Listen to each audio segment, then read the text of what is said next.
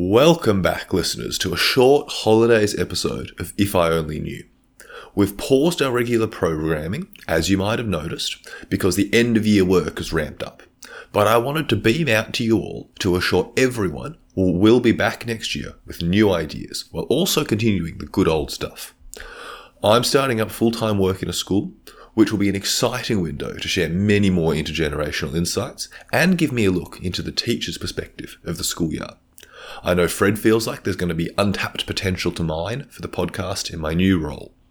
And I'm keen to continue to call on his wisdom to help our young professional listeners as they navigate work with me. My main takeaway from last year is a little bit trite, focusing in on how the idea of linear progress is a bit of a myth in life, in society, in the world around us. But I think we're all committed to the idea that things get better, that the world improves.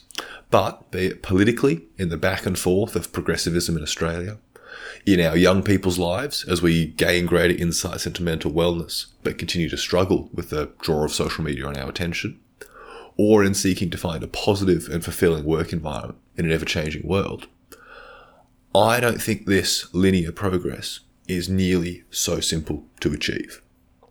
I reckon that these ideas have come through in our pods this year, and I'm keen to develop them further with Fred in the new year and also find some new and interesting takeaways for next year. Thank you for the time you spent with us this year.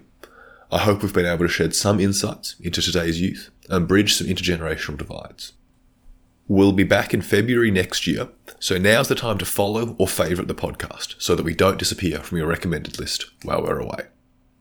Thank you, listeners, and tune in next time for If I Only Knew.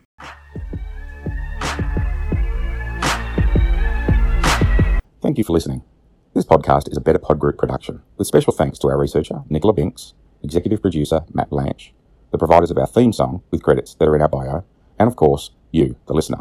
It's important to remember that this podcast is for entertainment purposes only. Whilst there are therapeutic themes discussed, in no way is this podcast considered treatment, and in the event you're in a psychological emergency, please reach out in whatever way you can through triple zero or Lifeline 13 11 14. It's important to remember that the discussion is for entertainment purposes and the opinions voiced by podcast hosts of theirs and theirs alone. Any reference to copyright or copywritten material is, of course, the copyright of the copyright owner and or relevant corporate entities. Thank you for listening to Better Pod Group Productions and tune in to some of our other excellent pod productions on this network.